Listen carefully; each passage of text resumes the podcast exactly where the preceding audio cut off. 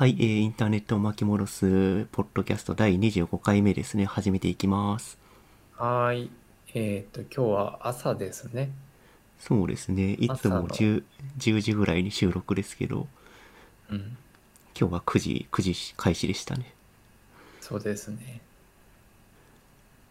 まあ、今週はどうでしたか、今週、ああ、そうか、グッドニュー僕からですね。うん。えーと、Notion の、えーメモ書きには書いてるんですけど、えー今週の火曜日かな、うん。えー火曜日に、えーと、親戚の葬儀があって、ちょっと帰省をしましたっていうのがあります。ほうほう。もう、あれ？もう、コロナ禍ぶりの帰省？ああ、言われてみればそうだね、確かに。ああ。だかってことはら、じゃあ、約2年ぐらい。そうだね、去年の、ね、年末年始は帰ってないし、そうだね、お盆も帰ってなかったから、そっか、1年半ぶり以上の帰省ですね。ああ。というか、あれあれですね、うん今年になって初めて東京都を出ましたね。おお。なるほど。それぐらい久しぶりの移動でした。どうだった？なんか新幹線、新幹線かな？なんか、ああ、の新幹線公。共交通の混み具合というか。えーっと、普通の電車はまあ、なん、うーん、満員ではないけど多少人がいるよねって感じだったけど、新幹線はほぼガラガラだったね。ああ、やっぱそうなんだ。うん、二人の、あの、二人、2シート3シートがあるじゃん。分かれ、通路で分かれてるじゃん。うんうん。うんうん、で、そこに一人しか座ってない状態、基本的に。あだから、じゃあ三列なんか、そう、三列シートに二人いるとかそういう状況はあんま見なかったね。ー、じゃああれだね。ちょっとこう、横に荷物置いて、PC 開こうかっていう感じになっちゃうね。そうそう。だから乗車率を40%とかぐらいなんじゃないかな。うん、えー、そうか。僕ももう2年近く都内に行っていないので、東海道新幹線にはお世話になってるけど、それはどちらかというと山陽方面に行くときにしか乗っていないので、あの、まあ、なんていうか、西、に東の、東と、東から西に来る電車っていうのは乗ってないんだけど、その、まあ、と東京からってことだけど、うんうんそうか、そう40%ぐらいなんだ。うん、結構少なかったね。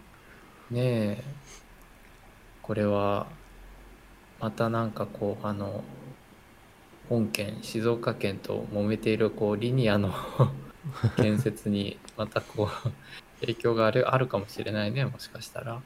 そうですね。まあ、うん JR の株も下がっちゃってるんで、何がしかうんうんうん工事の遅延とかはありそうだね。ねで、なるほどえーっと、葬儀の話を続けてしまうと、うーん、うんちょっと葬儀の話をコンテンツ化するのは若干後ろめたいところはあるんですけど、え。うんうん。えーと、まあ、そもそも、えー火曜日に葬葬儀には参加したんですが、えーと、そもそも、えーと、亡くなった親戚っていうのは結構血縁が遠い親戚の人で、うんうん。えーと、で、それで、このコロナ禍だったんで、そもそも規模が小さかったんですよ。多分、参加してたのあー 20, 20人もいないぐらい、12、3人ぐらい。ほうほうほで、僕はそもそも、その血縁が遠かったので、最初呼ばれてなかったんですよ。う。うんコロナ禍っていうこともあって。うん。うん。なんですけど、まあ、うーんと結構親戚の集まりで仲良くさせてもらっていて、一緒にお酒飲んだりとかしてたんで、うん。まあちょっとさすがに最後の挨拶はしたいなと思って、そうだよね。で、悩んでいて、まあ、えっと、両親から最初 LINE で連絡が来たんだけど、まあ、えっと、う香典出すぐらいでいいよねみたいな確認をされて、うんうん。まあ、香典出すだけでいいって回答はしたんだけど、その後やっぱりちょっと、うーん、いろいろ考えて、やっぱ参加したいなって思って、うん。で、その時、その時に、えっと、高校の、えー知り合いにうんうん。お寺の、お寺のお坊さんをやっているお知り合いがいまして、で、まあその人、仏教にはまあ相当詳しいので、まあ仏教とか葬儀とか、うんで、まあこのコロナ禍の状態で葬儀に参加するっていうのはい、どう、えっ、と正直お坊さんとしてどうなんですかっていうのと、うんうんそのコロナ禍で親戚、えっ、と、血縁が遠い親戚が呼ばれていない状況で僕がわがままを通して参加してしまってもいいのかっていうのをちょっと相談したんですよ。ああそれはなんか僕も近似した状況にまあコロナ禍ではなかったけどあったなうん。自分が参加してもいいのかって思う時あるよねそうそう。で、まあ確認して、えっ、と、うしうん。2番目の質問から回答すると、お坊さんが回答したのを言うと、えっと、うん。まず模主さんに確認してくれと。うんうんうん。で、模主の方がいいよって言ってくれたら、もうそれは血縁が遠かろうが、呼ばれてなかろうが参加ししてしまってよいと。うんうん。で、コロナ禍っていう話をすると、もう感染対策してれば全然気にせずに参加してもいいっていう話だったので、うんうんで、まあ参加しようっていう決断をしました。うん。なるほで、どまあ、相談した時にお坊さんが、えー知り合いのお坊さんが言ってくれたのが、うん。えーと、まあ、その、呼ばれてない親戚もいるわけですよ。僕と同じぐらい血縁が遠くて。うん。うん。だけど参加してしまうっていうことに対して僕はすごい後ろめたさみたいなものを感じていて、うん。で、それに、その後ろめたさに対してお坊さんが言ってくれた回答が、えっ、と、うん。まあ、葬式っていうものは死んでしまった人の、えっ、と、うイベントではあるんだけど、うん。えーそれ以上に、まあ、残された人たちのイベントではあるので、まあ、うん。参加したいっていうことであれば参加した方が絶対にいいっていう言葉をもらって、まあ、参加しようっていう決断をしました。なるほどうーん確かにそうだね。なんかあの参加して後悔したことはないな僕も。うんうん。なんて言ったらいいかなそのまあお別れではあるんだけど参加することでお別れができているあるいはできたっていうことは確かに記憶にたくさんあるのでおっしゃってることはすごくわかるな。うんうん。うん。まあ、実際に参加してよかったと思ってるんで、うん。まあ、自分のわがまま通してよかったなっていうのが非常にグッドなことでした。そうだね。そうだね。なんかあのもうバイバイっていうニュアンスではなくていい意味で次に行けるよね。そうね、多分、こ香典渡すとかだったら、だえーうん。香典渡すだけだったら多分、今の感情にはならなかったと思うんで、そうだね。多分心残りになっていたような気がするな。なんでそれはうん。非常にグッドなことでした。そうだね。ご冥福をお祈りします。ね。そうだね。ご冥福をお祈りします。うん。で、なるほグどッグッドニューでもう一つあって、まあそれも、うん。そう、えっ、と、お葬式で帰省した話につながるんだけど、まあつながるっていうか、うん。お葬式で帰省した時にちょっとあった話なんだけど、うんうん。えっ、とまあ、突然のお知らせじゃないですか、この人が亡くなるっていうのは。うん。うん。まあそうだなんで完全に土平日の火曜日に葬儀だったんで、まあう、ん。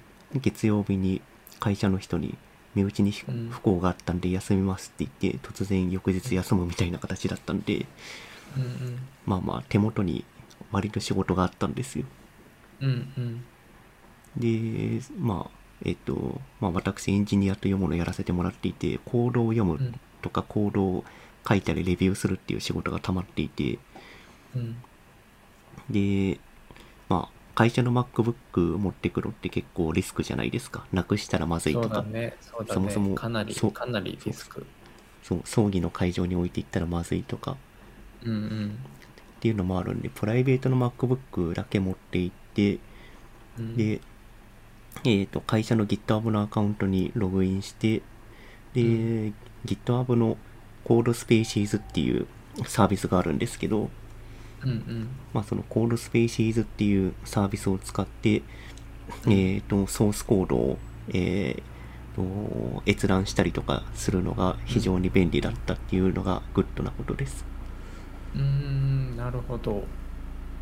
そのコードスペーシーズっていうのはサービスかな？ああ、えっと、github.dev っていうドメインの中に、えっと、うん VS コードのエディターみたいなものが入ってるんですよ。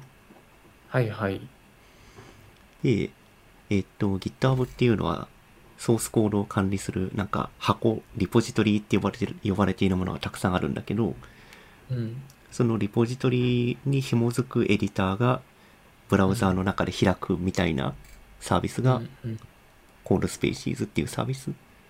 うんうんで、GitHub 上で、えっ、とソース、ソースコードの中に、例えば、うーんと、なんだろうな。例えば、everyday みたいな変数が、を探して、うん。その everyday の処理を見たいですっていう時に、うん。GitHub 上で、えっ、と、everyday って検索すると、一応その箱の中から everyday っていうのは検索できるんだけど、うんうん。なんかその検索が割と貧弱で、かん。必ずしも全部の検索をヒットさせてくれなかったりするんだよね。うんうん。なるほどなるほどなんだけど、そのコールスペーシーズ使うと、完全にそれってエディターとして機能しているサービスなので、そ、そこの中で Everyday って検索すると、ちゃんと全てのファイルを、えっ、と、操作、えー検索して、ちゃんと、うん。えっ、と、文字列一致したファイルを全てピックアップしてくれるっていうことができたりするので、うんうん。なんか非常に、なんだろう、使いやすい、コードを読む上で非常に使いやすいサービスでした。なるほどね今なんかさコードスペーシーズのあの公式のえっ、とプロモというかまああの紹介ページを見てるんだけどあれだねなんかファインダーというかローカルでこうあのファイル開くような感覚でオープンコードスペースっていうボタンを押すとエディターが起動していくっていうイメージなのかな？そうそうそう。うんうんその GitHub ってマイクロソフトがいつだったっけ、数年前に買収してるんだけど、そうだねそのマイクロソフトが出している VS コードっていうエディターがあるんですよ。うんうんうんで、それが完全に Web のブラウザー上で動いてるっていう状態になってます。なるほど。もうそれは妥協なしのもうフルバージョンなんですかね？うーんと、一部そのパソコンの上じゃないと動かない機能とかもあるんだけど、まあ基本的にエディターとしての機能は全部網羅されてるね。えで、ー、なるほどなんで、ね。うん、なんでそんな完全なエディターを再現できてるかっていうと、うんうん。そのさっき言ったマイクロソフトが作ってる VS コードっていうエディターは、うん。 Electron っていう技術を使っていて、うんうん。その Electron っていうのは、えっ、と、パソコンの中に、えっ、と、ブラウザーと Node.js を入れて、それをうんアプリケーションとしてラッピングしてるっていう、そういう技術なんだよね。ああ、なるほど、そういうことか。だから VS コードは、まあ、アプリケーションではあって、パソコン上でエディターとして使えてるんだけど、うん、実際中身は Chromium が立ち上がってるだけですっていう状態ですね。なるほど。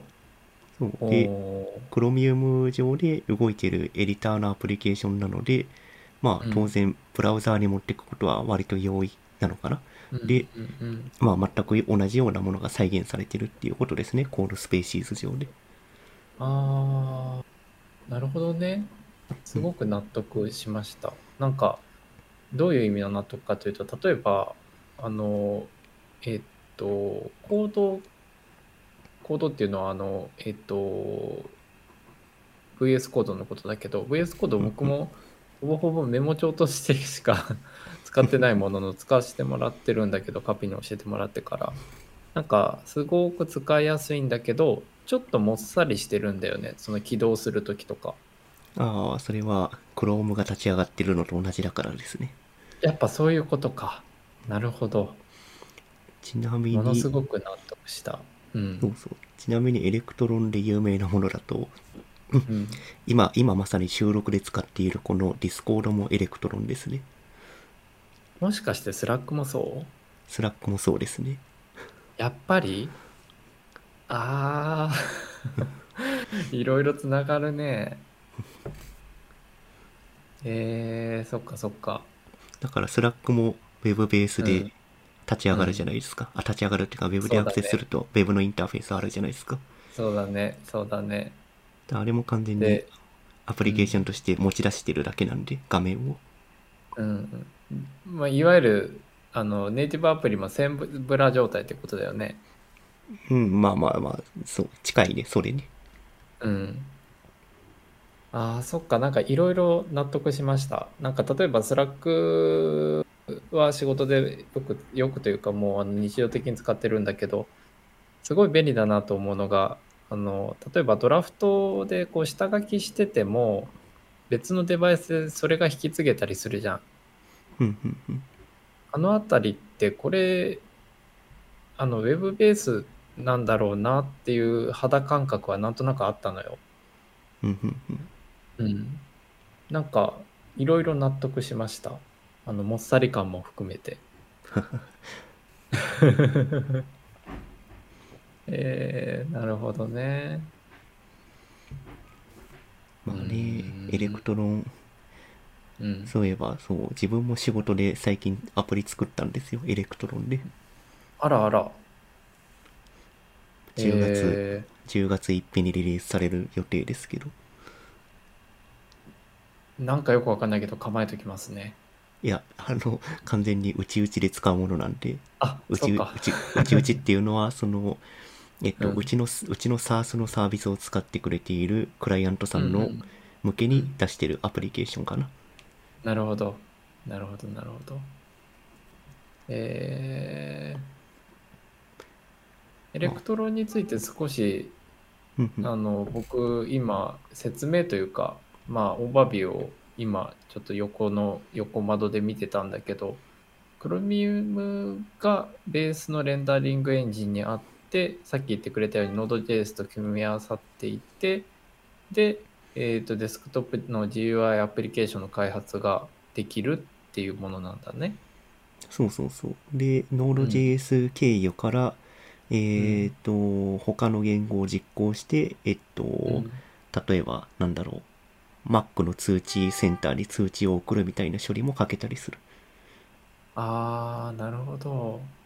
そうだからか。、JavaScript で、なえっ、と、アプリケーションのレイレイヤーをいじることができるっていう、そういう技術ですね。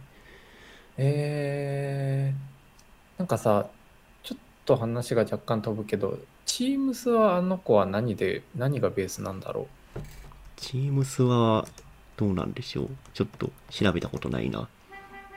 あれはさ、なんか例えば notification とかもなんか独自のが飛んでくるんだよね。うーん。で、しかももっさりしてるから、これは何何のウェブベースなんだろうってずっと思ってたんだけど、さっき今その通知もネイティブベースで出せるっていう話を聞いて、ああ、これなんか MS のなんか別のエンジンが走ってるのかなとかってちょっと思ったんだよね。おー、どうなんだろうん。う。あ、Teams も Electron ですね。あら、 Electron だけど MS 色を出してきてるのかなえまあ、あある程度、ある程度というか、いろいろいじれたりするんで、 Chromium は、 Chromium じゃない、 Electron は。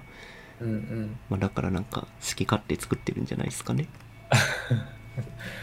もう Teams はね、もうあのユーザー体験が結構バッドで、うん。あの特に MacOS との相性が最悪で、うんうん、なんか、まあ、MacOS との相性は、MS のオフィス系は全部最悪じゃないですか。最悪だね。なんかあの僕あのホームというかその自分の仕事自分の会社の仕事というか自分周りの仕事はスラックベースなんだけど大学関係になると Teams とこうあのパラレルに立ち上げないといけないとかっていうなんか何のためにこんなにツールが分散しているのかって毎回思うんだけどうん。あの Teams になった瞬間に、やっぱローカライズとかもすごいね、貧弱でね、なんかこう、一時中、なんかバージョンによっては中華フォントになったりしてたし、あとなんか、まあ、あの、改行周りとかも含めて、ユーザー体験が非常によろしくないので、これは一体何で動いているんだろうって思ったんだけど、そうか、みんな一緒だったんだ。 Electron ですね。なるほど。なんかそう思うと、あれだね。JS って、ほら、昔ホームページ時代はさ、スクロールして文字流せたみたいなので喜んでたけどさ、うん。ね、なんか、こんなに機関的な言語になると思わなかったな、あの時は。うん。多分開発していた人もそうは思ってない、ないと思うけど。あの、ネットスケープのブレンダン・アイクさんが開発してるけど、うんうん。多分当初は軽いノリで作ってたと思うな。っていうのを、っていうのを、その JS の言語仕様を考えるとそう思ってしまう。あー、まあね、いろいろこう、あの、ライブラリとかに頼りがちだしね。あうーんと、まあ、そもそものなんなんだろう変数とか関数とかオブジェクトのうん。構造がなんかうん。すごいノリで作られてるみたいな感じだから。定義が甘いってこと？ああそうそうそうだね。うんうんうん。ゆえに、あの、いろいろこう、拡張、まあ拡張というか、extension も出てたりするってことやんな。うーんまあそう捉えられなくもないかな そっか。なるほどね。今、なんか Electron をちょっと横窓で見てるんだけど、本当に現代のウェブを支えてるね。ああそうね Slack も Teams も Discord もそうだしうん。WhatsApp もそうみたいだよ。ああそうなんだうん。まあでもね中身ブラウザーなんでそんなに好かれてないですねやっぱ重たい メモ,、メモリーメモリーバクバク食べちゃうしいやー正直ね、あのー、Chrome と Slack を開いていて、MVP16 インチとかもう1時間、2時間持てばいい方だからね。本当に。ラップトップとはって思っちゃうけど。うーんまあねそれで言うとうん。 Electron と似たような技術でうん。タウ Tauri っていうものもあるんですよ Tauri？ Tauri ちょっと今えー、っと、URL 貼りますねありがとタウリっていうサービスがあってう。うん。えーっとこのタウリタウリっていうのは本当に、うん。タウリって読むんだね。そうそうこれも、うんえーっとあこれは JavaScript じゃなくて Rust っていう言語を使って同じようなデスクトップアプリケーションが作れるっていう技術技術なんだけど、うん。えーっとこれは Chromium を乗っけていなくて、うんえーっと WebKit の WebView を独自に実装しているので非常に軽いっていう噂でおすーなるほど。あれ、死んだと思われていた WebKit ちゃん出てくるってこと？いや WebKit 生きてますよ今もあれ？えーっと、まあ生きてはいるけど、Chrome 系は捨てたよね。うーんと、どうだったっけな。ちょっとその辺は調べないと詳しくないんで。確かね、ブラウザのレンダーエンジンとしては WebKit を手放して、えっ、となん、僕もごめん、ちょっと詳しくないのに言っちゃったけど、あのーなんか違うのに派生していったように思う。ちょちょっとこれ、あの、あんまりこれ以上喋ると 間違ったことを言ってしまうのでやめておこう。そうですね。後で調べとこう。そうしよう。確か、えーこう、まあ、一時ほら、WebKit で、あのブラウザ戦争が、あの、安泰してた時期があったじゃないですか。うんうん。あそこからこうさ、また、あの、流れが変わっていったのは、WebKit 離れを Chrome 陣営がしていったっていう流れがあったように思うんだけど、ちょっと明快なリファレンスが今ないっていうのと、言葉が思いつかないので、ちょっと次行きましょうか。そうですね。はい。うん。じでも、面白いこと聞けました。ありがとうございます。はい、なんかいろいろとデスクトップアプリケーションを簡単に作れるようになってるんで、なんかそのうちね面白いもの作りたいですね。ねえ、本当だね。といったところで、あ、グッドニューは以上ですかね。そうですね。じゃあ次、ああノーツの、ノーツの方に進んでいって、そうだね。まず最初はコンテンツ系のお話から、うんうん。えーと、Amazon プライムで今、オッドタクシーっていうアニメがやってるんですけど、うんうん。これが非常に面白かったですっていうお話です。なるほど。なんか僕これノートに上げてもらってあのそのまあアクセスしてみたら同僚がそういえば見てたなと思ってめっちゃ面白いよっていう あの一夜でエピソード全部見たって言ってたんだけどどんなあの作品だったネタバレをしないで話すと、うん。えーと、まあ、タクシー運転手が事件に巻き込まれて、その事件を解決するっていう、まあ、そういう、そういう大雑把なシナリオはそういうシナリオですね。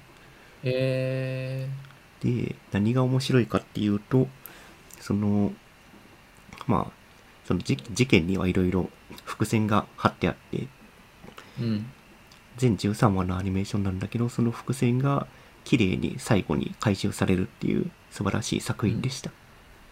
おおなるほど。これさ、あえっ、と、紹介ページ見るとなんか動物がうんううん映ってると思うんだけど、すごい可愛らしい。そうだねそうだねで、この動物たちが巻き起こす事件っていうのを、うんうんえっ、と、全13話にわたって説明をしている。で、うんえっ、と、話の合間合間であれおかしいなっていうような発言が出てくるんだよね、キャラクターごとに。まあ、あと、うんうんうんそういう演出があったりとか。うんうんで、その全てが全13話の中で基本的に回収されていってるので、うんおー。なかなかに面白いです。なるほど。なんか同僚が一晩で全部見たっていうのもちょっと合点がいったな今言ってくれたの。ねで一個一個全部回収しちゃうっていうあたりで。そう。で、これ、さらに面白いのが YouTube のチャンネルがあって、うんうん。オットタクシーっていう。で、そこで、えっ、と、音声ベースのラジオドラマみたいなコンテンツも配信してるんだよね。ほうほう。で、それが、えっと、第、なんだろう、第8.3話、第20.4話みたいな、それぞれのすごいとこついてくるね。それぞれのエピソードの合間の裏,、裏側で発生していた事件みたいなものを YouTube の、うん。えっと動画音声で保管してるんだよね。へえそう。で、それを聞くと、なんか、あ、うん。これ、これそういうことだったんだ。これ、こういうことがあったから、あそこでちゃんとそういうことに、うん。そういう行動をこのキャラクターは取ったんだっていうのが全部わかるようになってるっていう。へえなんか今オットタクシーのそのさっき言ってくれてたあのラジオというか音声のサムネイルを YouTube で見てるんだけど1分で収めてるんだね。あ、そうそうそうそう。うんうん基本的に超短い音声なんだけど、うんうん。うん全部話見た後にそれを聞くと、すごいうん。な納得感が出てくるっていう。おなんか結構サブスクライバーも再生数もなかなか多くてみんな多分ええでもどうなんだろう？みんな多分って言っちゃったけどあの動線はあるの？その YouTube にその0.5話みたいなものがあるよっていうような。いや一切ないね。一切なくて完全にう噂というかウェブのプロモーションなのかな？それでそれで広まってる。えー、それもまた面白いね。うんそうそう。これは非常に面白い試みだと思いますね。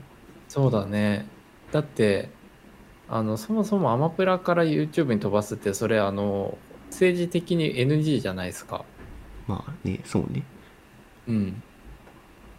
でもあのなんて言ったらいいかな。人間の行動まあウェブ上での行動の想定されうるところでまあちょいちょい露出させてたどり着けた人はたどり着けるということだよねああそうだね。そうそう。口コミとかで、あうんうんうん。それでたどり着く人はそこにたどり着いて裏コンテンツを見れるっていう、えー、面白いな。うん、非常に面白い売り方だと思います。そうだね。なんかちょっとあのいい意味で新しさを感じるね。うんそうね。なんかうん、うんプロモーションというか新しい楽しみ方を見つけてるよねそうだね。そうだね。しかもなんかその0.5話的なものがあの音声っていうのはまた面白いね。ああそうそう。それもそうだね。うん、うん、なんかそうだね。あごめん。ちょっと一回訂正するとその「オットタクシーリポート」っていうのが1分ぐらいでオーディオドラマはまあ45分ぐらいかなアベレージうんうん。多分そのぐらいまあでもうん。オオーディオドラマの方がうん。いや違うな。キリンのサムネイルが映映ってるやつが裏話系のやつ。あなるほどなるほど。それがさっき言っていたので言うとオーディオドラマでまあ大体、まあ、短いので3分ぐらい長いので7分ぐらいっていうものかな。うんうんなるほどね。この1分の方のリポートもなんかそうなってくると気になってきちゃうね。まあそうね。これは何なんだろうとかって。それもまた面白いうん。よね。なんかうん。そのオーディオドラマメインでチャンネルに来てるけど、うん。他のなんだろう予告編とかその、ん。他の YouTube 動画も見ちゃうっていうことになってるんで、そうだねそうだね。ああ上手だな。うん。どこがやってるんやろう。どこだったかな。ちょっと、うん。制作会社と代理店ちゃんと見てないですけど。うんうんうん。いやーえいいいい売り方ですよ。ー、なるほど。えー、ちょっとこれはあのー体験としてあの見ておくべきだね。ああそうね。それはうん見といた方がいいと思う。うん。であと声優さんがうんうん。あのうんお笑い芸人の人が結構声優やっていて。えそうそれもまた面白いんだよね。ー、うんうんうん。多分。なんかオーバービューのの一部を少し紹介すると、えーまあタクシー運転手の人が人というかキャラクターが、えーっと主人公なんだよね。そうそう。うん。そのトド、うん。トドみたいな人ね。うんうんうん。それでなんかどこか癖のある客ばかりバズりたくってしょうがない大学生何かを隠す看護師とかっていろいろ書いてある。うんうんうん。うん、なんかちょっとこれあのこれだけの概要文見ても結構ユニークだなと思うね。ぜひ見てください。はい。結構僕は伏線そう伏線がちゃんと開示される作品とか大好きなんで、うんうん、おー。なるほど。見終わった後にスカッとすると思います。なるほどね。もやもやがね。そうそうそう じゃああんまり喋っちゃうとネタバレ領域に入っちゃいそうなので次に行きますか、そうですね次に行きますか。でうん。次のノートがあれですね、うんうん。アップルの独占禁止法の訴訟のやつですね。そうだね。前もちょっと喋ってたけど、うんうん。ね、どうなるんだろうって話をしてたと思うんやけどね。これあれだよね、エピックとバトってたやつの結果が出たっていう話なのかな？そうそうそうそう、そういうこと、そういうこと。まあでも、まあ言うて一審の判決だけどね。うんうんうん。まあ、えっと、オーバービューをお伝えすると、えっと、今までは、えーアップ、アプリから、あまあ、アップストアで配信されてるアプリから、えっと、例えば、えー、Apple の、まあ、純正というか、えーインアップ以外の、えー課金方法へリンクを埋め込むっていうようなことは NG だったんだよね。うん。それが、えーっと、まあ、アメリカの地裁が、えー URL を貼るっていうのは OK だよっていうようなことで、まあ、えーっと、事実上の折衷案というか、えー、なんて言ったらいいかな。まあ、エピック側の、えー主張も尊重しつつ、アップル側の、えー主張もある程度尊重しつつというような、まあ、えー一審判決になったっていうことなんだけど、うんうんそうだね。あのー例えば、えっと、その、まあ、痛み分け的な部分のな内訳としては、えーエピックが言ってたことの一部を、えー退けていて、それはどういうことかっていうと、その、アップルがアプリ配信事業そのものを独占しているっていうことをエピック側は主張してたんだけど、それは退けて、ただ、えっ、と、課金の部分だね。エピックが特に問題視していた部分だけど、そこについてはエピックの、えー主張を通していて、えー課金ルールについては反競争的だということで見直しを命じたというふうに日経新聞の記事にはありますね。うんうんうんうん。これこの前の話だと、うんメールで決済し別の決済システムに誘導するのが OK っていう話からさらにうんアプリ内のリンクも OK っていう話になったっていう理解でいいんですかね？そうだね。そうなるね。だから、うんこれはユーザーをまだ若干こうユーザー体験としてそのまあブラウザに切り替わるっていうところで言うと若干断絶はあるもののまあ前進したかなという気はするよね。うんね、Kindle アプリから Amazon Kindle に飛んで購入できるわけですね、今後は。まああそっかそうなるね。うん。事実上それが可能になるってことだよね。そこの体験はでかいですよ、変わるのは。いやめちゃくちゃ大きいね。もうあれ もうなんかふあのえな何やってんだろうって気持ちになるからね。ね、今までけん サファリ開いて検索して購入するみたいなね。そうそうそうそうそうそうそう。あーそっかそっか。あーなんかそこまで僕ごめん僕全然想像が及ばなかったけど確かにそうだね。あのー今僕が思っていたというかさっきそのえっと Kindle の体験が変わるっていうことを聞くまでは、えーまあ、いわゆるそのベネフィットがある売り方ができるっていうことを容認してくれたっていう理解でいたんだよね。というのは例えば、えっと、アップ課金、アップ内課金だと、えーまあ、定額、例えば980円ですとかってなったとして、まあ、リンクをして、例えばペイパル経由だったり、クレカの番号を入れたりとか、まあ、その、えーベンダーの独自の、えー決済サイトなり、システムなりに飛ぶと、例えばまあ2ヶ月ぐらい、えー無料期間が出るとか、まあ、えー、とトータルの金額が下がるみたいな、アップル税の分ね、えーうん下がるみたいな、えー使い方が想定されるなって思ってたんだけど、Kindle は確かにユーザー体験そのものを根底から変えていく可能性があるよね。うん、まあ、Amazon はね、独自の決済システムすでに持ってますからね。そうだね。だから、あれだよね、なんかその、独自の決済システムをその、えー作って運営していくっていう、まあ、ランニングコストもイニシャルもかかるわけだけど、Amazon はもうそこすでにもう、むしろ、どんと来いっていうのがあるからうね、んうん、そうそうそう。うん、むしろこっちに誘導してくれっていうものがもうすでに出来上がってるからねもうすでに運用回してますからね。バリバリ。そうだねバリバリとえー、なるほど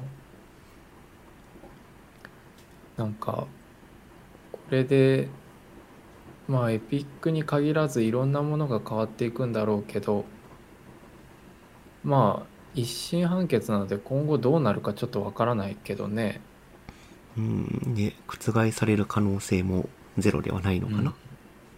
うーんなんか例えばえっ、と攻めまあえっ、とまあに、えーノートに貼ってるリンクのリンク先の日経の記事によるとまあ締めがエピックとアップルのせめぎ合いはまだ続く可能性があるでしまってるんだよね。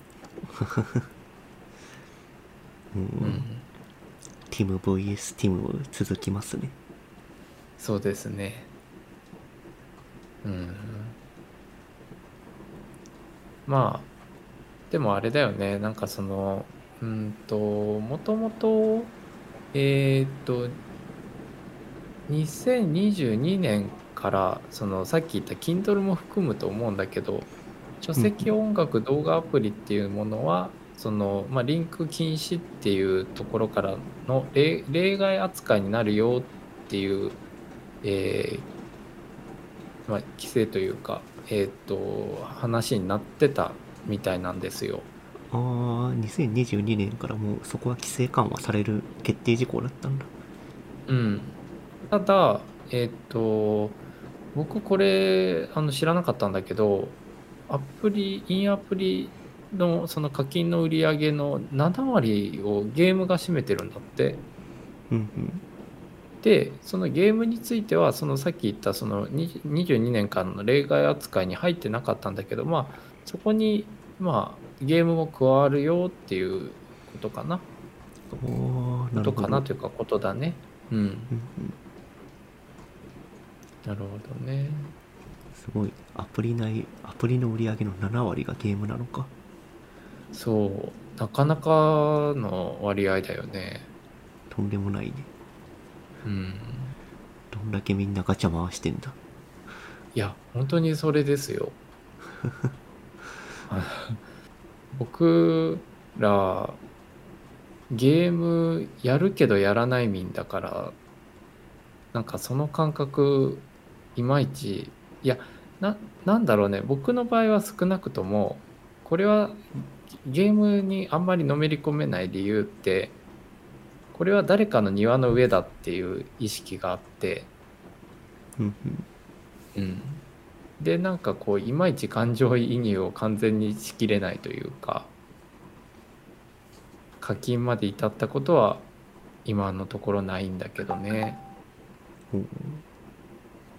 ソシャゲは、あー無料で新しいやつはちょこちょこ触るけど、うん、課金して、最近は全然課金はしてないな。ああある程度は課金したことある？えーっと、昔、大学生とかそれぐらいの頃は、なんかね、モンスター、モンストとかパズドラとかめっちゃ流行ったじゃないですか。ああ流行ってたね、うんそうだね。で、あと FGO の本当に初期の初期の頃に応援のつもりで課金したのが多分最後じゃないかな。ああなるほど。なるほどね。いやね、ゲーム売れますからね。ね FGO はソニーの株価動かすぐらいなんで。あのいい意味いい意味かわかんないけどまああの結果的に本業の方にもいい風を吹かしてくれたソニーのゲーム事業ねいいじゃないですか。外貨獲得してくれてるんで。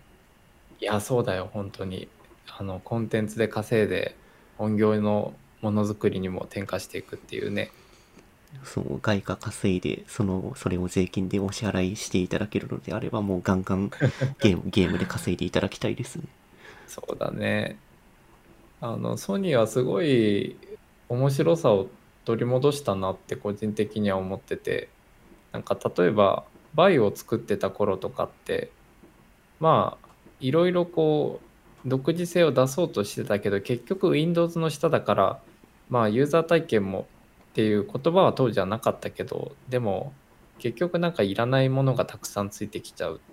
でそれをもってしてバイオと名乗っているっていうような現状がずっと続いてたと思うんだけどあのバイオ分社化してまあ身軽になったのかな。エクスペリアはもしかしたらどう考えてるか分かんないけどあの、まあ、バイオ自体もすごくいいパソコンになってきていると思うし分社化されてねなんか人がユーザーが求めてるものにどんどん近づいていると思うしソニーのプロダクト自体とかそのにも徐々に反映されてると思うけど例えばその EV の車を作ったりとかっていう部分とかあとついねえっ、と昨日とかだったかな予約す開始だよみたいなプレスリリースが上がってたんだけどえっ、と受注開始エアピークっていうあのドローンが販売されるんですよね。えー、ソニーがドローンを？そうそうそう。で、これがプロフェッショナル向けドローンということで、あの、本体、まあ、あの、公式のプレスではオープンになってるんだけど、だいたい110万超えるんじゃないかって言われていえて、ー、高。高いよね。で、えっ、と、おっとって思うのが、えージンバル部分とか、なんかそのアクセサリー類ね、うんうん。本体は、えーさっき言った110万ぐらいで、えーちょっとこのジンバルとかはもしかしたらバッテリーパックとかある程度含まれるのかもしれないんだけど、うんえージンバルあ、うん、どうなんだろう。一応ねアクセサリーっていうところにはねジンバル28万6千円。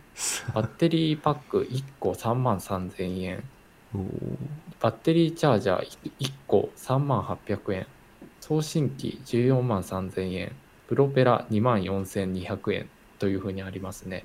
はうん。まあ何度か DJI のドローンを墜落させてる身からするとこれを墜落させたらもうシャレにな シャレにならないしもう飛ばすこたびに緊張してもう手汗が大変なことになりそうあ。これは保険は、保険入ってないと絶対飛ばせないよね。いや飛ばせないね ところがねドローンって結構もう落ちる前提だからさあのいわゆるその損害賠償保険は結構充実してるんだけど機体に対する保険ってめちゃくちゃ高かったりすごく限られてたりするんだよね。ああ、まあね、そらそうでしょう。うん、もう壊れること前提みたいなところあるし。ねまあだけど個人的にはなんかその EV の車も含めこのエアピークっていうその、まあ、ドローンプロフェッショナル向けドローンこれあのプラスアルファで言うとあのこれあくまでも本当にドローンとかジンバルのセットなだけセットというかまああのつまるところカメラはついてないんですよね。ああ、そうなんだ。うん、110万に、えー、とプラスまあ大体40万ぐらいの α7R4 とか、えー S3 とか FX3 とかうん本体を載せ、そしてプラスまあそれも大体30とか20とかぐらいのレンズをつけて空を飛ぶというすごい。空飛ぶ200万だ。ちょっとなかなかですよねこれはこれ、すごいね。なんか、普通に盗難とか合いそうだけどな。ああそれあり得るね。だって、ドローン本体、たとえ仮に壊れても、カメラが30万とかだったらさ、うん。こう、投石とかしてドドローン落として、カメラ奪うみたいな。確かにあり得るねそれは。大いにあり得るね。空賊みたいなのが出るかもしんない。あー。なんか何が何でもドローンを落としてカメラをゲットってことですね。そうそうそうそう。ああ。いやー、あるな、それ、もしかして。まあえーこれはどこでも飛ばせるようなサイズではないよね、多分。そうだね。もう、あの、かなり かなりしっかりしてるけど、へえ。まあ、うん。まあなんかさ、その、プロテクトプランって言ってさ、その、機体の破損や故障に備えるアフターサービスっていうものも一応あるんだけど、ああ、アップルこケア的な。れは、そうそうそう、アップルケア的な。でも、あの、えっと、契約にまず税込み16万5千円必要でお、えー本体交換、えージンバルを含む交換、まあ、最大のマキシマムの価格で言うと、1回目16万5千円で、2回目24万2千円で、それ以降はきっと保証がなされなくて、で、これが果たして機体が破損って言ってもこれ多分さ機体回収できないと意味ないんだよねああ、まあね、なくしたって言って、ね、実際なくしてないけどみたいなことできちゃうからね。そうそうそう実際 DJI もそうなっていてえっ、と例えば海とかまあ池とかにまあポチャってしちゃった場合詰まるとこ機体が回収できなかった場合はそこそこの金額でまあ事実上新品と交換っていう形になるんだけどえっ、と飛行ログの提出とかはやっぱ求められるんだよねうん。で、やっぱシリアル番号の紹介とかも必要だったりするし、いやー、ソニー、まあでもね、例えば、あの、これは映像系の話になっちゃうけど、ソニーの映像センサーってやっぱり自社開発してるだけあって、暗所体制とかがものすごくてですね、まあこれで夜景とか撮ったらすごいことになるだろうなっていうのは思うから、あの。プロのそうそうそうプロのドローンオペレーターの人にとっては願ってもない機体なんじゃないかなと思います。うーん、その、なんだろう、ソニーのカメラが、まあ、夜に強いっていう話は出たけど、これってうん別のドローンにソニーのカメラは取り付けられないもんなの？取り付け現状ね DJI は少なくとも難しいかな。うーんたただできなくはないんだよ。どういうことかっていうと、えっとこのソニーのやっぱりまあ純正と言ってしまってもいいようなそのアルファを乗せることを前提としたドローンはうんえー、とそのアルファが見てる世界をそのまま、えー、と送信機に受像できるんだよね。ああ、なるほど。そうそうそう。で、えー、とドローンにアルファを乗っけて飛ばすっていうことは DJI のドローンでもだしあの他社のドローンでも、まあ、あのその重さのものを、えー飛ばすことができる力を持ってるものであれば物理的には可能なんだよね。うんでも例えばその映像伝達のシステム無線映像伝達のシステムとかっていうのまで例えば自分たちで準備しないといけなかったりあるいはもうあのまあ言ってしまえばその例えばじゃあ DJI のドローンだったとしたらドローン内蔵のカメラで一応まあ目視で見はするけどソニーのマウントしておいたカメラが撮ってる映像はちょっとあの 撮ってみて蓋開けてみないとどういうの撮れてるかあんまり分かんないっていうような。うんうんうん。実際にモニターできないって話だよね。そうそうそうそうそう。えー、しかも多分 DJI とかにのに載せちゃうと、アルファえーのカメラ側の操作とかもきっとできないけど、そうそうそうそう。ソニーの、ソニーの純正のやつだと多分ピントをちょっとずらしたりとかもできるようになるのかな？そうそうそう。なんか露出変えるとかねいろいろね。ああ、それは革命だね、確かに。そうなんですよ。まあねさっき言ったプロテクトプランも恐ろしいこと書いてあって保証対象は機体本体プロペラバッテリージンバルのみだからね。カメラ落としても知らんぞと。そうそうそうそう まあ、それは当然っちゃ当然だけどね。あの、まあねドドロドローンの保証なんで。そうだね。いやへえ、ソニーは割とお面白いことやってますね。そうそうそう。なんかワクワクすることをさ、その EV も結構面白くて、多分それ話すだけで多分と1回の収録話せそうなんだけど、あの、例えばさっくり言うと、あの、やっぱソニーは音響とかっていう製品もずっと作ってきたじゃない。あヘッドホンとかね。うんうん。そうそうそうそう。だからその音響のテクノロジーをやっぱそのカーオーディオにも採用していたりして、ああ、それは熱いね。おーね。で、例えばソニー、あの、最近、まあマスプロダクトで面白いなと思ったのが、いわゆるそのシアターシステムってあるじゃないですか、サウンドのうんうん。5.1ちゃんとかいろいろさ。うん、7.1とか5.1とかね。そうそうそうそう。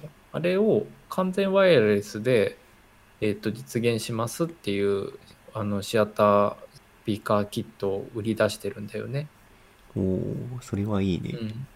うん、ね僕がさほら実家であのシアターハウスっていうところからこう、えースクリーンを仕入れて某 Google からのほら収益でシアターを実家の部屋に構築してたと思うんだけどさ。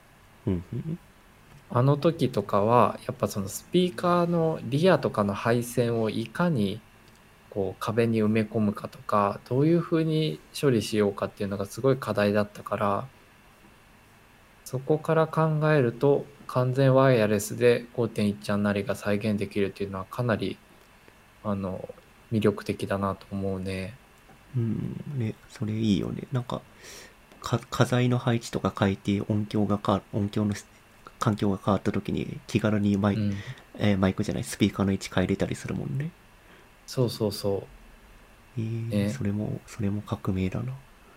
そう静かにまあなんかあの iPhone とかと一緒でそのね例えばその w i f i で w i f i 的な、まあ、電波でつなぐスピーカーっていうのは例えば Google Nest でも実装されてるし Sonos とかなんかいろいろ他のベンダーからも出てるけどだからまあつまるところ既存のテクノロジーの組み合わせではあるしあるんだけどでもなんかこうねソニーだからできることとかソニーだからできる掛け合わせっていうのが続々といろいろ出てきてるのはすごい面白いなと思うしその源泉になってるのがコンテンツっていうのはおあコンテンツだったりね他事業からっていうのはなんかあの一時バッシングもされてたけどあのやっぱちゃんと本業にスピリット持ってたんだなってパッション持ってたんだなっていうのを感じれて面白いなって見てるけどね。うんうん、うん今後のソニーのプロダクトにも期待ですね。そうですね。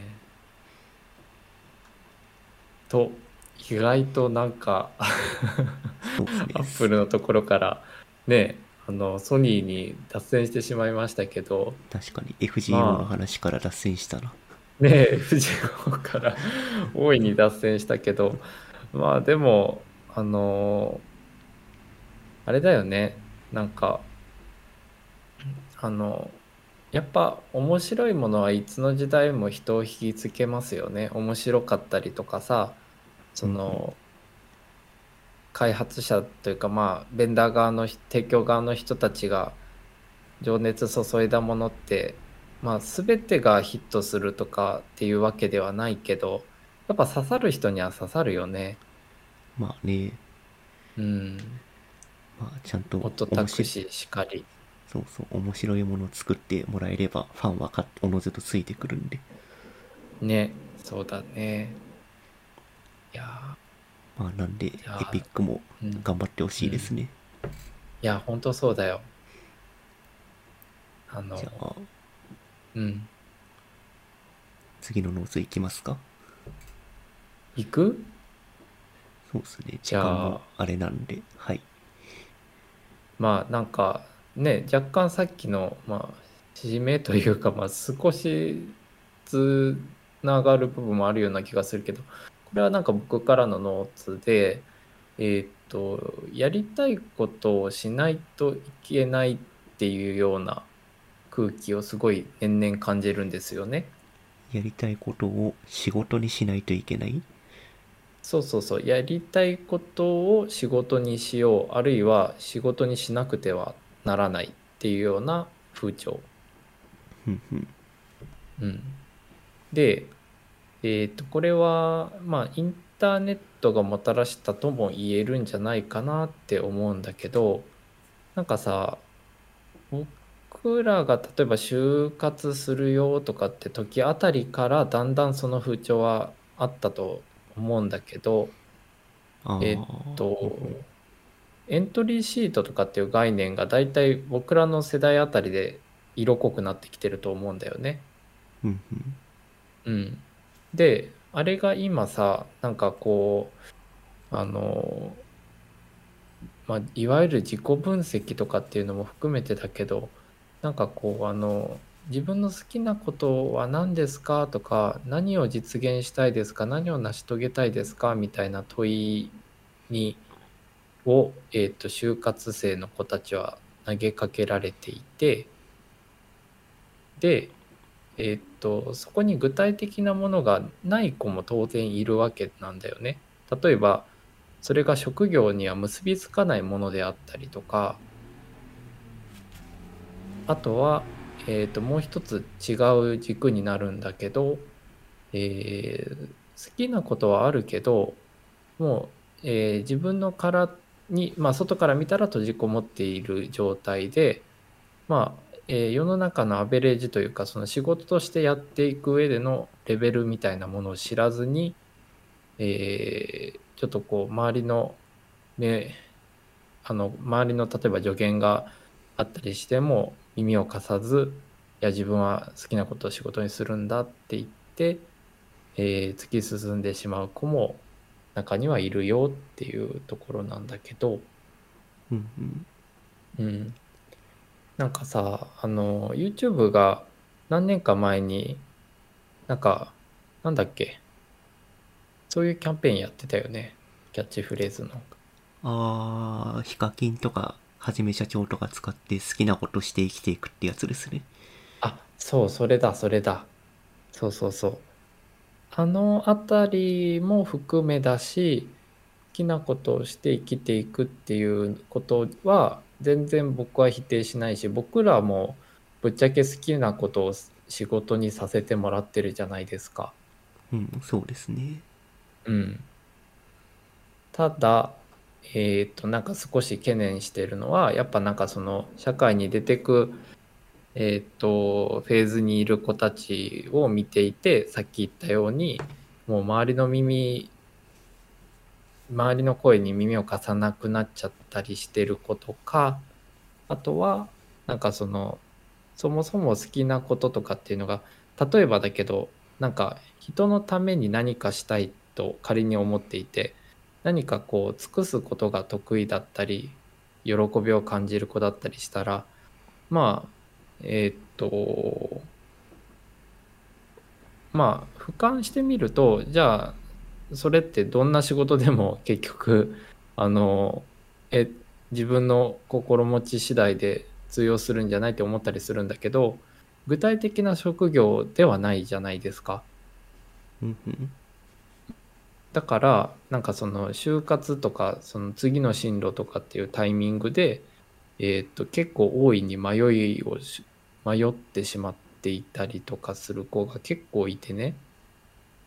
で僕らは比較的そのスキルベースの仕事についていると思っているんだけどなんかまあ、えーそれはまあなんて言ったらいいかな。えー、とスキルベースっていうことはつまるところそのスキルを身につけていたらでそのそれが一定水準を満たしていたらそれが仕事になるってことなんだけど、えーまあちょっと冒頭言ったように全く水準に満たしてないけど周り見ずに自分はやっていくって言っちゃう人も中にはいるしまあその後に述べたようにえっ、とまあ、具体的な職業と結びつけることが難しいという子もいてでその中で世の中の風潮として好きなことを仕事にしようしなくてはっていうような、えー流れが大きい流れがあるなっていうのはちょっとなんかこうえっ、とその枠に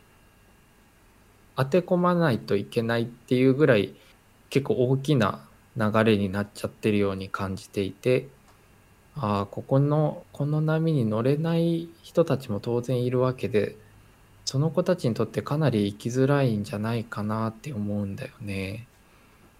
うーん、なんだろうな。うん、別に好きなことは仕事にしない方がいいですよ。ですよね。うん。正直そうですよね。ささっきの YouTube のキャンペーンであったけど、好きなことして生きていくっていうキャンペーンがありますが、標語みたいなものがうんうん別に、えっと、生きていくイコール仕事ではないので、えっと、メインの仕事やりながら好きなことを続けるっていうことも選択としてはあるわけだよ。そうだよね。だから仕事を就職するにあたって必ずしも好きなことを選択しなければいけないってことはなくて、うん好きなことを続けるために特に好きでもない仕事を続けるっていうのは全然選択と選択肢としては正しい。うんだから、なんだろう。別に、うーん、好きなことを仕事にしたいっていう気持ちはわかるが、好きなことを実際に続けていきたいのであれば仕事にしない方が良いです。うんそうだね。で、えーまあでもさと、うんえっ、と、好きなことがあって、それで殻に閉じこもってしまう子がいるっていう話があったけど、うんうんえっ、と、好きなことのそれは性質にもよるのかなと思います。好きなことが芸術とかアートとかそういうことであれば別に閉じこもって自分の価値観を先鋭化していくのは正しいことだし逆に、えっ、と閉じこもってはいけないものを好きになっていて閉じこもってしまっているのはまずい。例えばプログラムとかね。それはうんうん。他人の評価とか他人の目線があった上で、えー好きな状態を、えー、と続けていかないと意味がないものなんで。うんうんうん。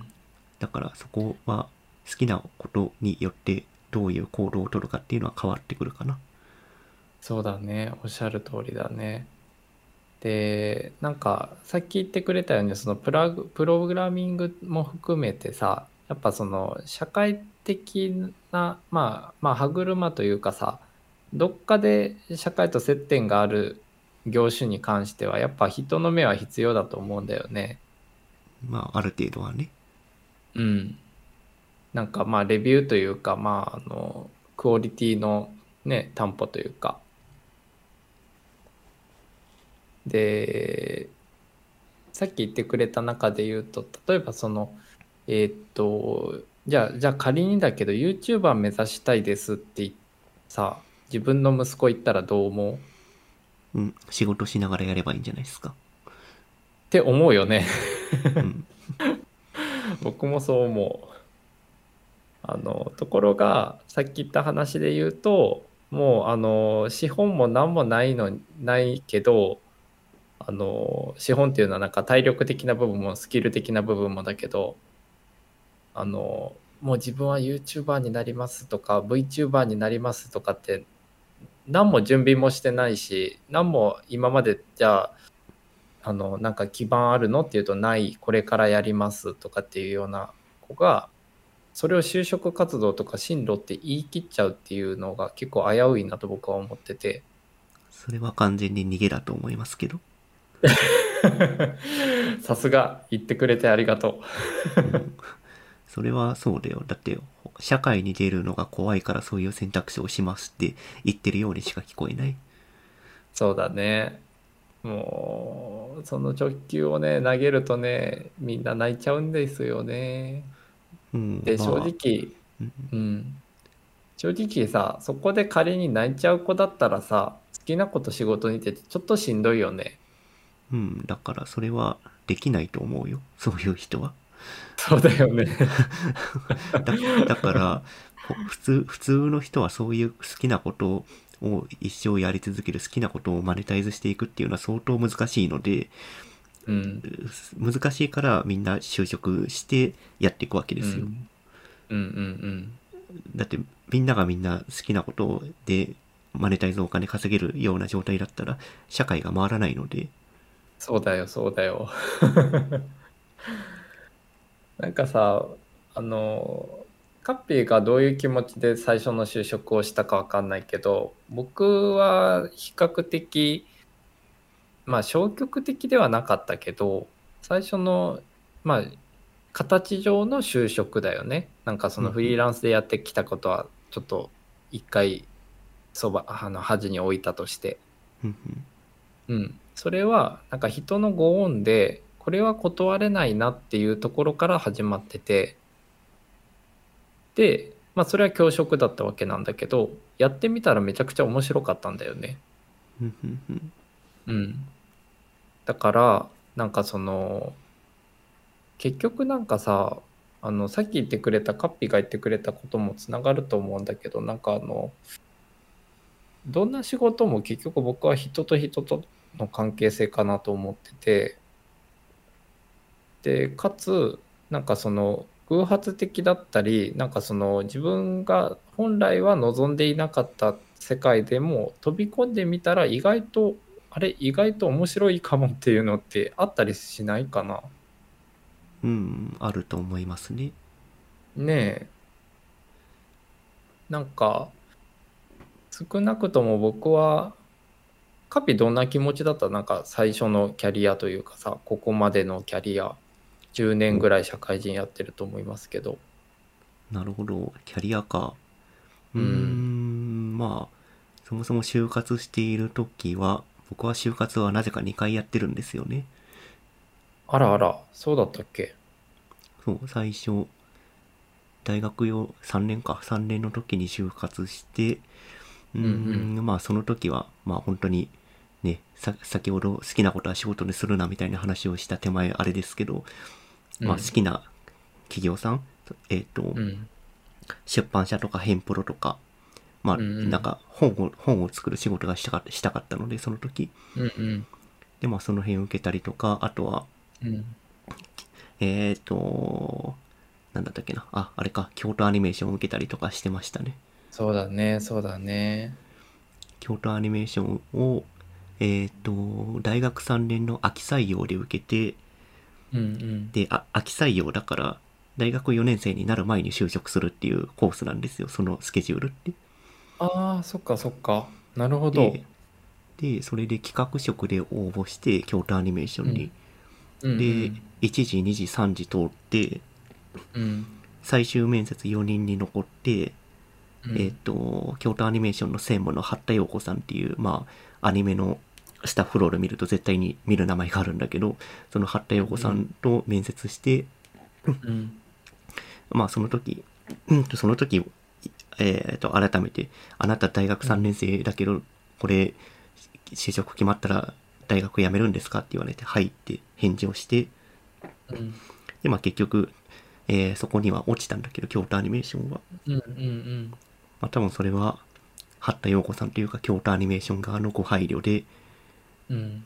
大学辞めるよりは、大学卒業してくれっていう思いで多分落としてくれたと思うんだけど、いやー、僕もそう思うな。うんうん、っていうような就職活動を好き勝手1回目はやっていて、うんうん。で、えっ、と、リーマンショックがその時ちょうど来て、うん。そう、就職氷河期だったので、まあ内定なしの状態だったので、えっ、と、うん計画留年をし、うん。で、2回目の就職活動はまあ、えー真面目に自分の専門、えっ、と、大学は化学系の学部だったんですが、うんうんまあそれで日本コーンスターチとか味の素とかあの辺受け。たんだけど、うんうん。まあちょっとやりたいこと違うなと思い、うん。就職活動の手を止め、うん。1ヶ月じゃないか、ににうん、1ヶ月かな、1ヶ月ぐらいで PHP と MySQL を覚え、うん。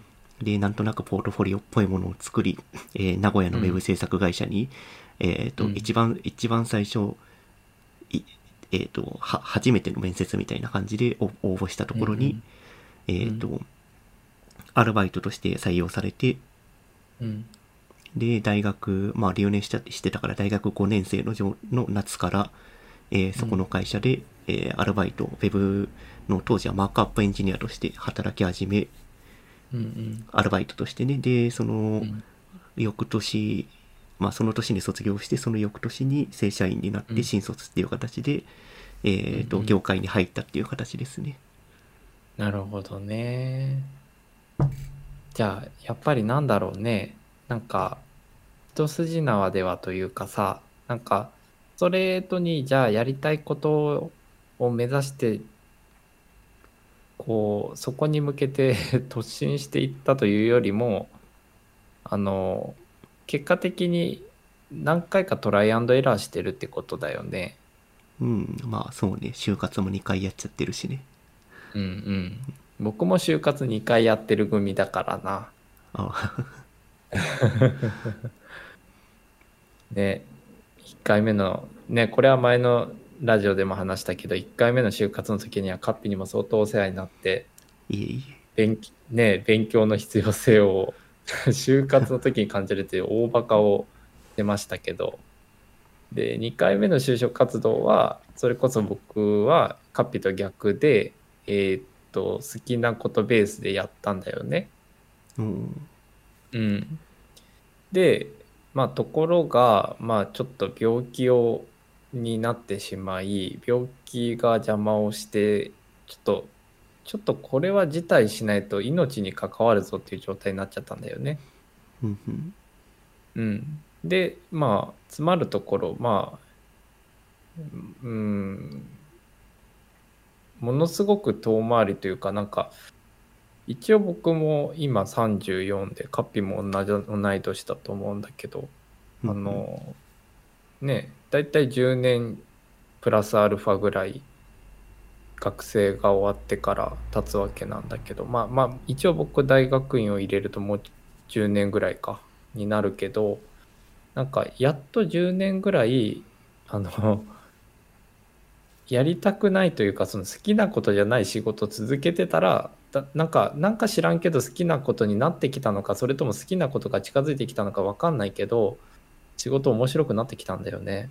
おーいいことですね。うん、ねえなんかもう仕事人間にまさかなると思わないぐらいのスタンスで始めてみたらやってみたら面白くてまあ沼にはまっていったというような感じですけど。うんだからさなんか冒頭にちょっと戻ってしまうとあのやりたいことが明快にその職業と結びついてない子もさやっぱなんか何かしらのアクションは起こしてほしいなって思うしさそれからなんか好きなことにのめり込んでる子もやっぱその芸術もさ結局あの例えばさカピ言ってくれたようにその好きなことは好きなことでやるから自分は仕事は別で割り切ってやりますっていうスタンスの子は全く懸念してないんだけどやっぱさっき YouTuber 息子がやるって言ったらどう思うって言った時の答えと一緒でまあなんかやっぱ収入というかその生活の基盤っていうのはやっぱ最低限必要だよね。なんかその物事考えたりさその進めていく上で。うん生活の基盤と、あと社会とのつながりも含めて会社に就職するっていうのは大事かな。あそうだね。社会とのつながりそれめちゃくちゃ大きいね。うん。いやーじゃあなんか今日の話をなんか何名かの子に聞いてもらいたいなってちょっとふと思っちゃったけどね。まあ、まあまあ、うん。適当に切り抜いて聞かしといてください。ね。ね。なんかそんなに悲観しないでもいいよって思う子もいるしそんなにそんなにちょっと言っちゃ悪いけどそんなに今今ねあなたのレベルだとねちょっとしんどいからねあの外回り遠回りした方がいいよっていう子もいるしいろんなタイプの子がいるけどうんなんか巡り巡ってなんかさっきのソニーじゃないけどさ あの自分の芯があったら楽しくなってくると思うんだけどね。ああ、それは間違いないですね。多分自分の、えー最初はやりたくないとかあんま好きじゃないっていう仕事でも、うん何がしか自分が考えていること、芯が通ってれば、何がしかそれに紐づい、紐づくとか、仕事に対してその芯が生きてくるっていうことはあるので。ねだから僕の芯は、ああ、どうぞ。え僕の芯は何だと対外的に見えますか？カピからうーんと、物事とかをブランディングするっていうことじゃないですかね。おーすごい。さすが。全然仕事の話なんか今までしてこなかったけどお互いのね仕事の話してこなかったけどさすがだね。僕今さあのー自分の大学がある自治体のブランディングをやってるんだけどさうんうん。すごい楽しいよ。おーいいっすね。うん。まあムカつくこともいっぱいあるけどね。ムカつくとか悔しいとかもうあのあの泣きたくなるようなこともたくさんあるけどでもやっぱなんか芯は折れずに入れるのはなんか本当さっきの話じゃないけど社会との接点のおかげかななんか他の人たちがあの声かけてくれたりとかまあつまるところ孤立せずに住んでるからなんとかやれてるっていうところはあるかな。うん。うん。エネルギーいるからねなんかさあの何かを進めるとかやるっていうのはさ自分からやるっていうのはさ。うん、それはそうですね。ねえ。なるほどカピもどうですか？今仕事のそのカピの軸はさ僕はさ思うにさうん。あのプログラマーだけどすごくあのひ人のこ人道的というか なんていうかあのプログラマーだけど人間味がすごくある人だなと思うんだよね。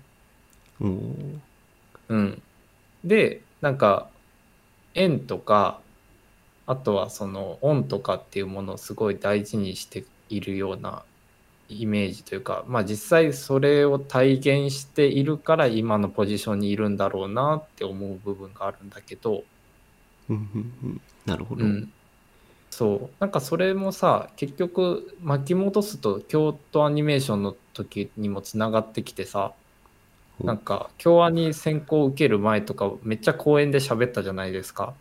ああ、そんなことありましたね。あの時から多分カッピの軸変わってないからうんうん。あの時もさ結構さ利己的というよりもその問題意識があったじゃないですか。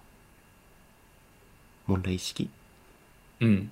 なんかその現状のアニメーション業界の構造とかさ。ああ、なるほどね。うんうんうんうん。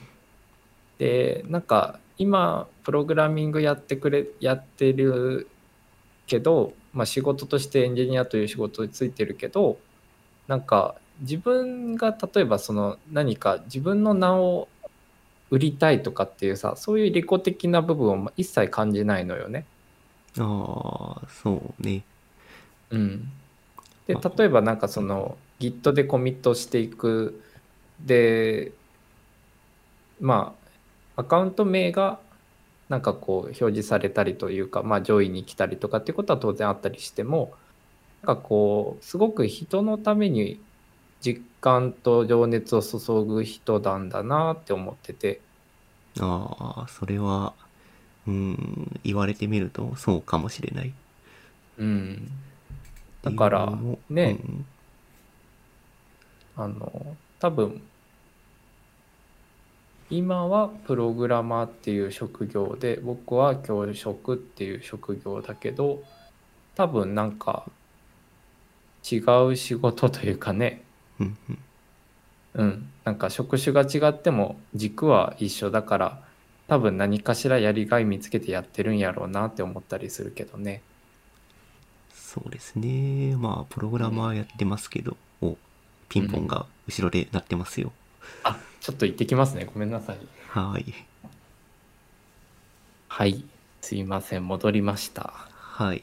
じゃあ、適当にさっきのとこはカットしとくんで、話を戻すと、話を戻すと、何だったっけ？えっと、僕のあ軸に関する話ですね。そうだね。えっと、なんかお互い、ね、軸が、軸は変わってないよね。そうですね。で、僕の話をすると、僕は、うん。大学は、えっと、化学系のところに行ったって、さっきちらっと話したけど、うんうん。えっと、化学といっても環境、地球環境とかそういうところを勉強するっていう学科にいたんですよね。うんうんで、それはなぜかっていうと、まあ、中学生ぐらいの時に環境問題とかをちょっと勉強することがあって、うん。うんうん。えーと、まあ、人類、このままだと環境問題やばくて人類危なくなっちゃうよねっていう考えがあったので、まあ、そうのん環境問題をどうにかして解決したいっていう思いがあって、大学を選択してるっていうのがまず一つ。うんうん。で、多分それって人のためとか人類のためっていう選択肢のもとで、多分それを選択していて、うんうん。で、今の Web の、えーフロントエンドっていう仕事、最初は、えっ、と、Web ページ、ホームページ作るのが好きだから、えーまあ、就職先として選んだっていうのがあるんだけど、うんうん。えー今実際フロントエンドエンジニアとしてやっている時に何を軸にしているかっていうと、うんえっ、と、Web のブラウザーというアプリケーションを通して全ての人々に正しく情報を伝えたいっていう気持ちがあって、この仕事をずっと続けてます。なるほど。なんでそこが自分の中では今大きな軸になってますね。そうだね。でも、やっぱりなんか、基本軸は共和2と一緒で、あの、利己的なものではなく、社会的なと方に向いているよね。社会的だったり、人の、ね、他の人だったりさ。うん、なんか、なんとかして情報の不平等性をなくしたいっていうところが気持ちとしては強いのかなと最近自己分析して思ってます。なるほど。そこで言うと僕も、なんか、この日本のデザインの現状はまずいぞっていうところがやっぱ軸にあって、あの、それはどういう意味でまずいかというと、えーこの日本の国っていうレベルで、あファクタで見た場合に、このままだと沈没するよ、あらゆるものがっていうような危機感というか余計なおせっかいのもと、ずっと基本軸はそこかな。うん。まあね、だから、ね、軸をぶらさないっていうのは重要ではあるけれど、うん。まあ軸は最初からあるわけではないので、そうだね。仕事やり始めて見つかるものだったりもするんで、そうだよね。なんか僕らも結局、最初の最初の取っかかりは、ホームページ作るの面白いだったからね。うん、そうそうそう。ねえ。面白いって思ったのも、でもそれも人のおかげだったりするけどね、僕の場合は。うん。なんか前も言ったけどさ、その、掲示板にデザインが素敵ですねって書き込んでくれた人のこととか、うん。あとは、クライアントワークをなんか知らんけどやってみたら、ああ、そっか、世の中こういうもん、こういうふうにお金動くんだなとかって知れたりとかさ、まあ、つまり自分がなんか、自分だけでやれ、やりきったことってなんかないなと思うんだよね、未だに。うん。ね。そうですね。まあ、人の縁があってこその仕事なんで、そうね。じゃあまあそんな感じで今日はなんかそうね。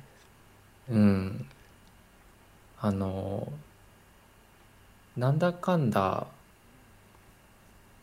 今日は円から始まり脱線しつつ円で終わったね。